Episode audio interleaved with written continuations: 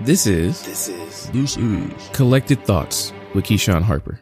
Hey, real quick before we start, this is part two of a three part series. So you haven't listened to the first one, I suggest you go over and listen to that first and come back. We'll be here waiting for you. Thank you.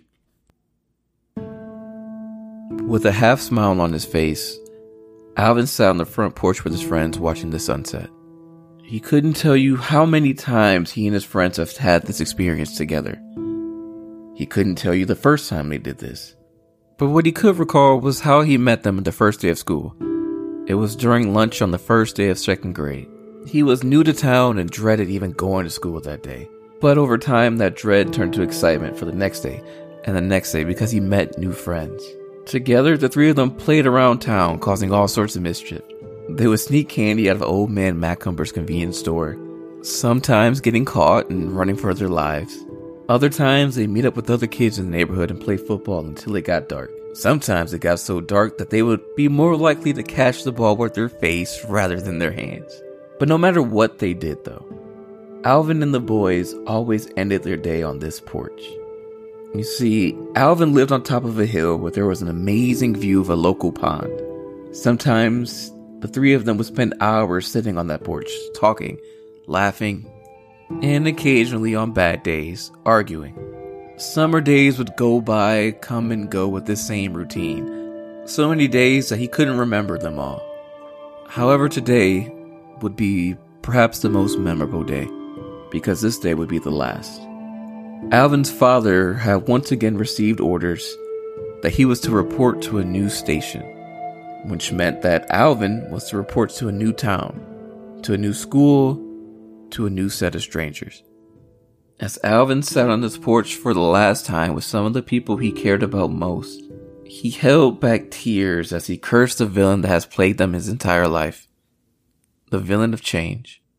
I think I can identify clearly with this boy because change comes for us all no matter what. And a lot of times it feels like change happens just when you feel like you have a hang on what's going on in your life.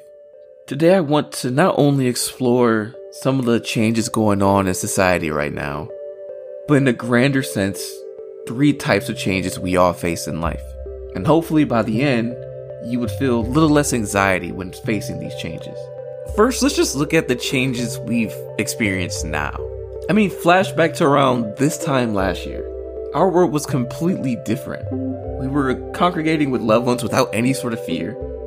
Events, concerts, games, all those things were packed to the brim with fans. Going to the grocery store wasn't a Russian roulette game with your health. And perhaps one of the most jarring differences is that some of us weren't so alone. Those of us who live by ourselves aren't only missing out on those grand events, but the day to day interactions that kept life full of spice. Last episode, we talked about time and what we tend to do when we have too much of it on our hands. We mentioned that we did find ourselves having so much time because of the shutdown, and with numbers rising day to day, I don't see that stopping anytime soon. But there's one thing in particular I want to go over again. During our discussion, we talked about how we conceptualize time externally by changes around us. An easy example for this can be the changing of the seasons. You see it all the time. But where we left off with, and what I want to pick up on now, is how difficult these changes can be. Let's recap on some other changes going on in the world. One, we now wear a mask everywhere we go. Two, a gathering of 10 or more people now puts you and your loved ones at risk. Three, you're probably most likely either not working or working from home. Four, at one point we did have to worry about murder hornets. And not to mention that we're all going through a long and strenuous presidential election. This is just a few of the changes, and this doesn't even account for the changes each and every one of you have been going through yourself in your own personal life. Although it may not seem like a lot because honestly we're used to it, that isn't to say that this is a lot of things happening at once. A friend of mine and I were talking the other day about how many historical things happened in just one year. Each of those events, paired with events in our own lives, all have some sort of emotional toll on us. And today I want to examine three types of changes changes in our environment, changes within ourselves, and then the changing of people around us. And to be clear, we're only going to be referring to negative changes. because quite frankly, no one really has trouble dealing with positive ones. So, without the way, let's start with basics. Change is simply a difference in environment or circumstances. This can mean a whole bunch of different things. The biggest one being what we're all experiencing right now external change. Every day when you go out, the old song in your head, wallet, key, phone. I know you guys have that, don't, don't mess with me. But that song now has an added thing to it wallet, key, phone, mask. It's no longer that holy trinity we once had. For some people, having to remember one more thing is stressful enough. Never mind the reasoning why we're remembering this thing. To put it frankly, in nature, change is the gateway to danger. Once things are different in our environment, we all of a sudden have to scan for new threats that may not have been there before. Around this time last year, I'm willing to bet you weren't nearly as cognizant about airborne toxins. But now it's an everyday thing. And let's move away from COVID because it's such an extreme case. Let's look at something that is a little less physically threatening. One that, although it may not kill you, it still has a great effect on your life. The presidency. With the combination of the current political climate, the issues at stake, and the popularization of the mail in ballot, the US has a record number of voter participation in this year's presidential election. Although no one is downplaying the importance of this election, it is fair to say that the main character in the story is once again the villain, or depending how you look at it, the hero of change. No matter what, when it comes down to it, the country is deciding as a whole whether we are accepting or afraid of change. In the year 2020's case, the choices were either an extension of the last four years with President Trump or a complete shift in direction with the presidential nominee at the time and former Vice President Biden. This battle between the old regime and the new hope has happened time and time again. One could argue that because of the two party system, even when a president has fulfilled his two terms, America still has to choose between staying with the current party or change to switching to the new one. What makes it even more interesting is what is at stake for the people if you look at campaign ads ran by the incumbent president, one of the most common claims that they make is that the challenger would, quote, change the American way as we know it. Notice I'm not mentioning a particular campaign or a particular president or particular candidate, but without any sort of context to the policy or the person, you may automatically feel threatened just by the word change itself. Politicians, no matter what level, typically use the threat of change constantly in order to steal voters into their direction. Sometimes the things that would change are so nuanced that in reality, you may not see the consequences of those change in your day to day life. But the fear, the fear of something within our environment flipping upside down, is enough to persuade a wary voter. But wait, all change isn't bad, yes. That may be true, but in order to believe that, you must first get rid of the fear, get rid of the knee jerk reaction you get from change. Sometimes this irrational fear can even disturb changes that we know are good for us. Those coming out of bad situations, abusive relationships, can often at times feel uncomfortable after leaving. We know in our heart of hearts that the change is probably for the better, but there's still something about taking that leap that keeps us on the edge. But if there's any creature who can teach us a lesson about leaping from that edge, it's the squirrel. Legend has it that there once was a family of squirrels who lived in a large oak tree. They had lived in this tree for many generations, and it gave them all that they needed to survive acorns to eat and protections from predators. So they never left its branches.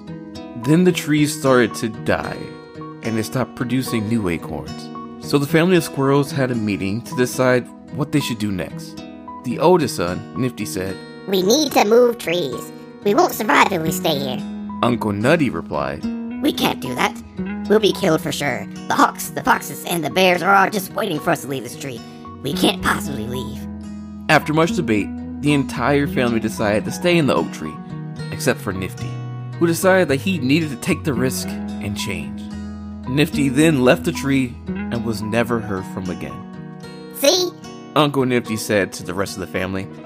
I told you that the hawks, the foxes, or bears would get him. However, the squirrels were starving.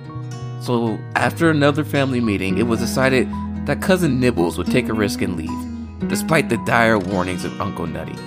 Nibbles left the tree and was never heard from again. Uncle Nutty continued his rants against leaving the tree, despite the fact that they had no food.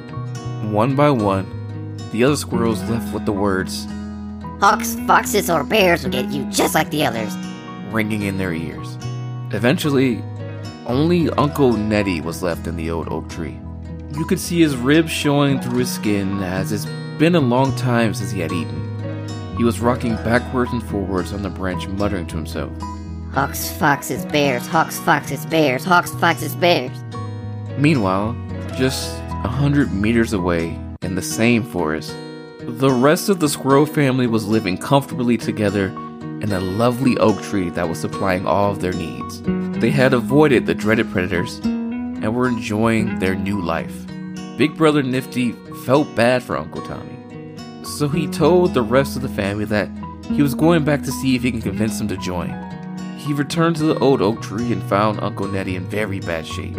He told him about the new tree and how they escaped the hawks, the foxes, the bears. But poor Uncle Nettie just shook his head and said that it wasn't worth risking the move.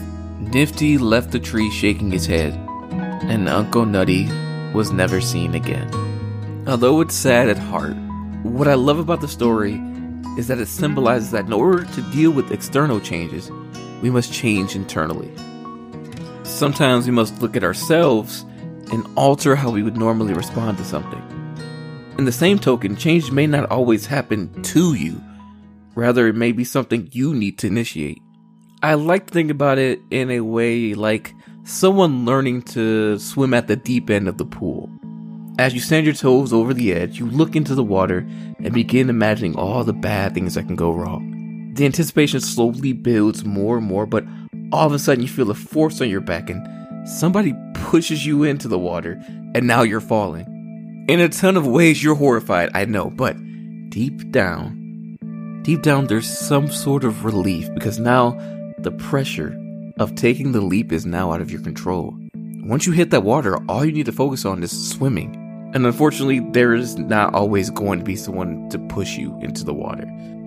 Sometimes, if you don't jump yourself, well, you're just going to be stuck on that edge forever. One of the most stressful times in my life involved being on that edge.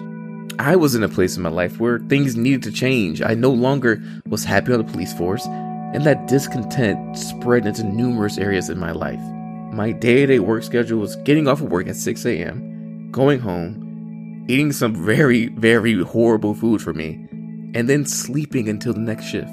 Day in and day out, I would follow this routine. It was nowhere near healthy, and my body and mind were both paying for it all the time. I knew something had to change, but I was like that kid staring at the deep end of the water. I couldn't leap, I was just too afraid. But I think what helped me was that during that time, one of the most beneficial things happened to me. I met people who were also afraid, who were also afraid, but they never took action. I learned how they wanted to do something else, but they were just too afraid of failing or figured they couldn't do anything different. They thought that since they put so much energy into one thing, that changing into something different would have been a waste of that previous energy. But seeing the look on their faces as I spoke to them, seeing the light in their eyes kind of dim when they talk about their experiences, was enough to scare me into making that leap and to pursue another path. I'm saying this right now because right now, right here, is a pivotal moment for us all. You may be listening to me right now while in the midst of contemplating some big change in your life. But like me, you may be afraid of losing all the momentum you've built. But hold on, I think looking at it from that perspective may show you what a disservice that is. You're not halting any momentum. Rather, you're you're doing a pivot. You're going into another direction. And to be honest, going into a new path doesn't mean it has to be an extreme move. Behavioral changes are hardly ever a concrete or single event. Though we tend to view it that way more often than not, behavioral changes occur gradually. And although it's true that major events and changing circumstances typically have a dramatic impact on our lives, the older you get, the more you realize that sometimes it's not the change of events that can be the most hurtful, but the change of people. We go through this life making all sorts of connections with different people. We create close friendships that sometimes appear out of nowhere. We may be born into a set of people who will forever be tethered to our lives and learn who they are and why we love them. And if you're lucky, every now and again, we stumble across people that make our hearts skip a beat and gives us a lesson on what infatuation does to the soul. Each and every one of these things can be amazing experiences that shape our world. But those built worlds can be caved in when those people change. Sometimes it's a matter of simply drifting apart. We all have high school friends that we don't talk to anymore because we've changed and they changed. But there are other times where people change and it's more visceral. The disconnection feels more like a rip rather than a drift. Either they do something to hurt you in a way you never saw coming, or the only thing that they did was leave. The changes in people we care about hurt the most because they affect our relationships. Not just now, but in the future. If you show me the least trusting person in the world, I can also guarantee that I can show you a person that has suffered the most betrayal. Because when a person turns on you, they change everything around you. They make you question all the other relationships in your life past, present, and future. Children who've been betrayed by their parents at an early age can have the most severe developmental problems because their very foundation, the very foundation of trust, is broken. And that trust may take a lifetime to reclaim. Sadly, it's safe to say that everyone will experience this type of change at least once in their life. And typically, our reaction towards that is to ensure that it never happens again. To some, this may mean keeping friends and family always at an arm's length. To others, it may mean avoiding them altogether. But I think one thing we must keep in mind is that, well, chances are there was a life before them. A time where you did not know them and you did not rely on them. You lived then, and I'm sure you can live now. And if you don't think so, look at the millions of people on Earth I'm sure if you take a chance, that some of them, at least one of them, would happily take that person's place as your friend or loved one. But the question is, would you be able to change and accept them? Or will you never be heard from again? Finally, 2020 may have introduced us to the notion that sometimes people may not necessarily change, but more so reveal things about themselves that causes us to see them differently between the bold conflict between people who support different candidates and the constant ethical decisions that came from different events across the country, I wouldn't be surprised if someone now appears differently in your eyes. And if you haven't heard it from anywhere else, I am here to suggest that despite how hurtful it may be, the drifting apart, the ripping apart, or having to leave on your own accord because someone changed, despite all that, how much it hurts, how much you don't want to do it, we must remember that is necessary. If during any point in your life someone leaves you, it might be because they wanted to, or that they don't need you. Which sounds harsh, but I'd rather you think that rather than just settling for half of someone's attention. It's like the saying goes if someone shows you their true colors, you have to believe them. And if you find out there's someone you didn't realize they were, be thankful that you know now rather than a time where they could have hurt you even more. As we look at the different type of changes in our lives, it's important to remember the idea of impermanence. Change is happening all around us. The way one thing is now will not last forever. And just like time, there is no escaping it. We must decide whether we will face it head on or run away as long as we can. As I'm recording this, we are mere weeks away from the change of a new year. All of the lessons learned from this year, no matter how painful they are, can be used to ensure a better next year. And although a lot of things may come and go, I think 2020 may have taught us something. Something about people who do stay in our lives. The people who matter most. The people who are essential. We will talk about these people in our next and final episode of this series. Thank you all for listening, and until next time, take it easy.